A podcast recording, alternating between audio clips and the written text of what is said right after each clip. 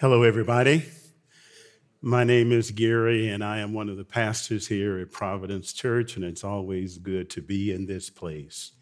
Can't you sense His presence? What a joy, what a privilege, and an opportunity to gather as the people of God in worship. Please be present with me before God as I offer this prayer from the seasonal liturgy of the Roman Catholic Church. Hear these words. Almighty God and author of life, a child is born to us and a son is given to us. Your eternal word leaped down from heaven in the silent watches of the night. And now your church is filled with the wonder at the nearness of her God.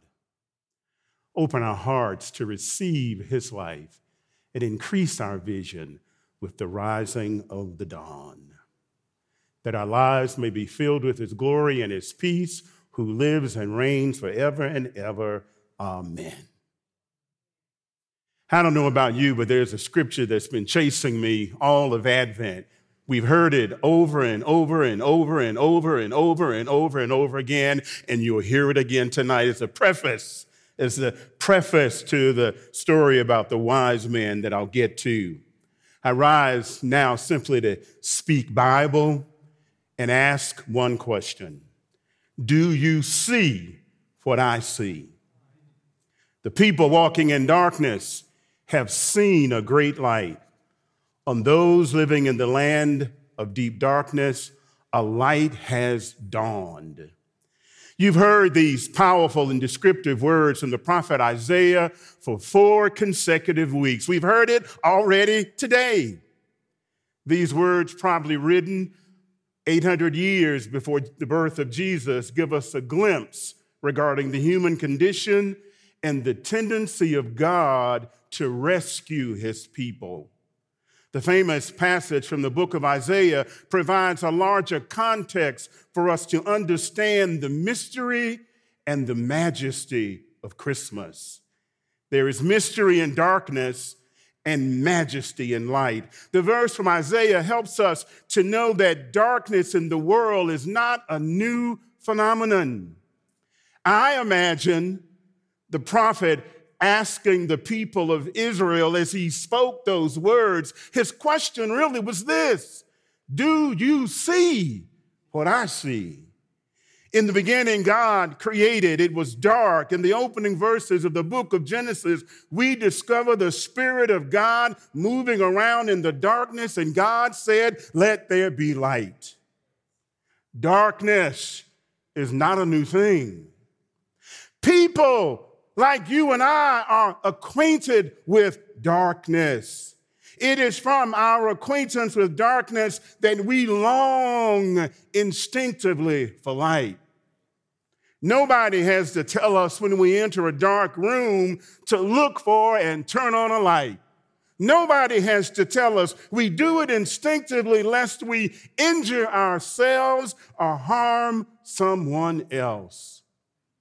The people walking in darkness have seen a great light. On those living in the land of deep darkness, a light has dawned. These words spoken 2,800 years ago could have been a headline for the news today. There's so much darkness, so much darkness. Everywhere we look, bad news and darkness, but persistent, ever present, inextinguishable light is always there. Light is always dawning. Do you see what I see? These are powerful words of hope for people who are tired and weary of being in the dark. These are words of hope for people who maybe feel like they're holding on by a thread and at the point of giving up. These are words of hope for people who are exhausted from strife and division and othering and not getting along. People who are tired, these are words of hope. These are words of hope for people trapped in the chaos unleashed by multiple pandemics. These are words of hope for people recovering from tornadoes and floods and all sorts of natural disasters and health issues. These are words of hope. Darkness is not a new thing. People are acquainted with darkness. Do you yet see what I see? The Bible provides a witness to this truth today. Listen. After Jesus was born in Bethlehem in Judea, during the time of King Herod, Magi from the east came to Jerusalem and asked, Where is the one who has been born the King of the Jews? We saw his star when it rose and have come to worship him. When King Herod heard this, he was disturbed, and all Jerusalem with him. When he had called together all the people's chief priests and teachers of the law, he asked them where the Messiah was to be born. In Bethlehem in Judea, they replied, for this is what the prophet has written. But you, Bethlehem, in the land of Judea, are by no means least among the rulers of Judah, for out of you will come a ruler who will shepherd my people Israel.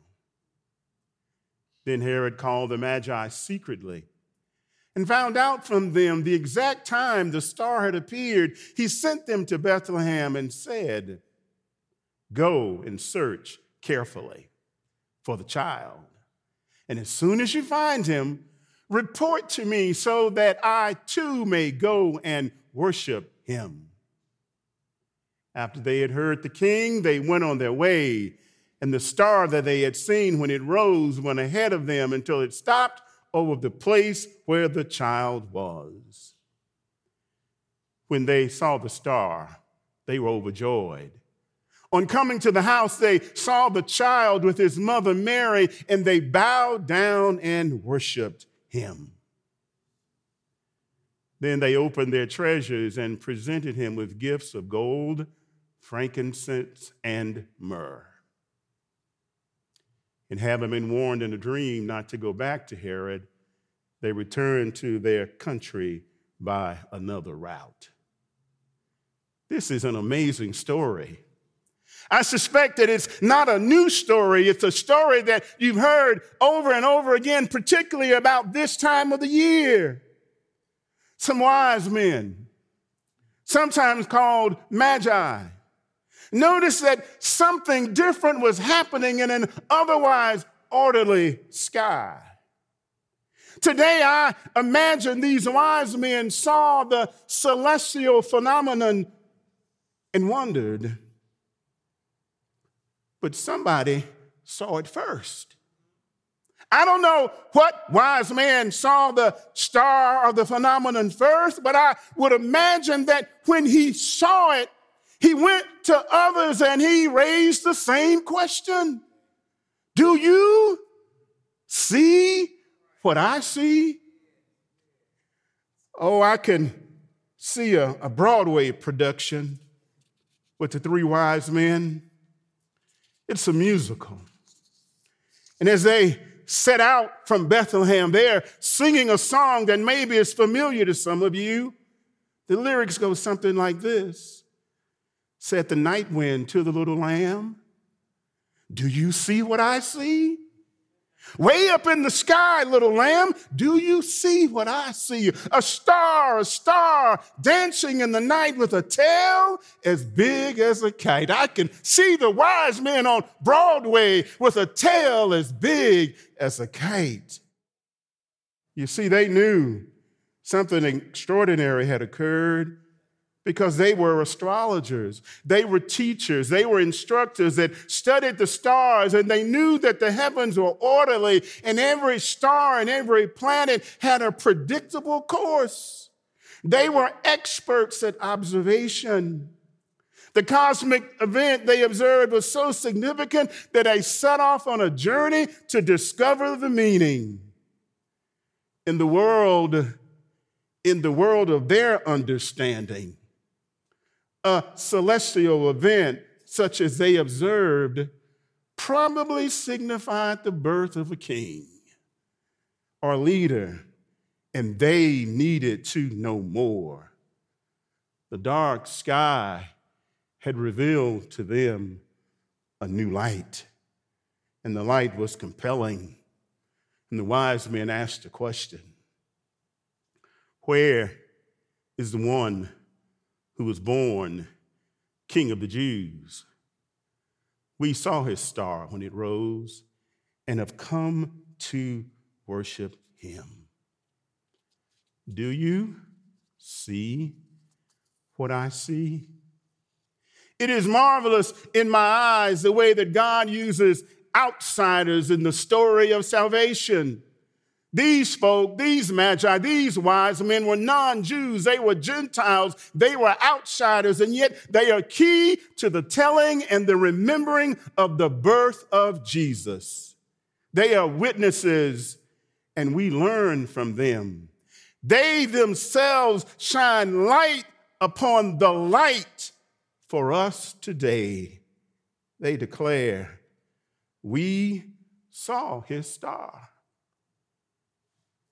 Where is the one born King of the Jews? And then they worshiped. For the wise men, there's a point of personal recognition. For the wise men, there is a point of inquiry and searching and questioning. And for the wise men, there is a point of personal response when they are compelled to do something, and the something is that they worship this child that they find in Bethlehem. But this story is not just about wise men. As is usually the case in the Bible, the story is an invitation to us to see ourselves in it. As we seek this season to be the light, there are moments of personal recognition personal inquiry and questioning and personal response, the mystery and the darkness and the majesty of the light collides in us. Do you yet see what I see? Jesus can help us in this collision. Because there is no darkness in him, Jesus said, I am the light of the world. Jesus also said, You are the light of the world. A town built on a hill cannot be hidden. I don't think it's by accident that Providence Church sits on a hill. I dare say that Providence Church shines a spotlight on hope and healing and wholeness.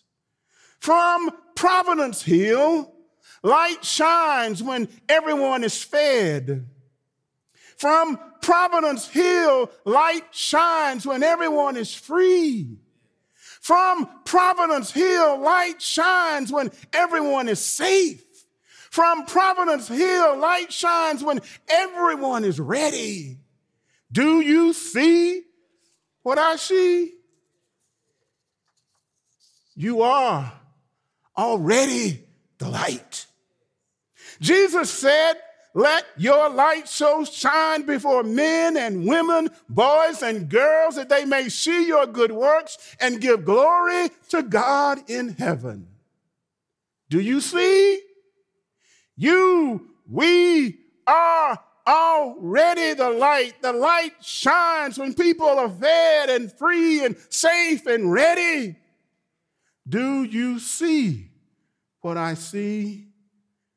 Jesus said, I am the light of the world. Whoever follows me will never walk in darkness, but have the light of life. Do you see what I see? We already are light. Just be. Isaiah records Arise, shine, for your light is come, and the glory of the Lord rises upon you. Do you see what I see? Each of us has opportunity, opportunity to bring light into dark places. Light and darkness never occupy the same space. If you don't believe it, try it. Go into a really dark room with a candle or a flashlight. As dark as you can make it, make it real dark. And turn on the light. Strike the match and light the candle. Light and darkness never occupy the same space. There are many points of light in our journey. And in this moment, I want to illustrate a point of light as I remember Donna. This is a 10th grade Bible, Pastor Jacob. At lunchtime, Donna always skipped lunch. She would sit in the classroom. We thought Donna a little odd. She would sit in the classroom and read the Bible. She did it every lunch period. She never seemed to be hungry. She never would eat, but she would sit and she would read, maybe feed on the Word of God. I've always been a, maybe a little curious, maybe you call it nosy. But I would occasionally strike up a conversation with Donna just to know what Donna was doing rather than having lunch with the rest of us. And one day, Donna handed me a, it's a rubber band on this Bible because if I let it go, it would fall apart. She handed me a Bible and she wrote a note, and I don't know Donna's last name. Haven't seen her since 10th, 10th grade. Wouldn't know Donna if she walked in the room today. Donna said to this curious 10th grader, Gary, this is the greatest book that was ever written. And I pray that you will be blessed by reading it. Lots of love, Donna. Then she writes, Stay close to Jesus, for he loves you more than you know. I tell you the story about Donna to illustrate how we all have opportunity and possibility to be points of light in a very dark world. Do you see what I see? I look over there and I, I see light. I look in the far corner over there and I see light. I look there and I look behind me and I see bright light. Do you see what I see? Oh, our lightness, our capacity to be light is a given. Jesus said, You are the light of the world. And the Advent appeal is this just be. Recognize who you, we already are. Pray this prayer with me. Open my eyes that I may see glimpses of truth thou hast for me. Place in my hands the wonderful key that shall unclasp and set me free. Silently now I wait for thee. Ready, my God, thy will to see. Open my eyes, illumine me. Spirit, divine. Do you see what I see? Please stand as the musicians lead us.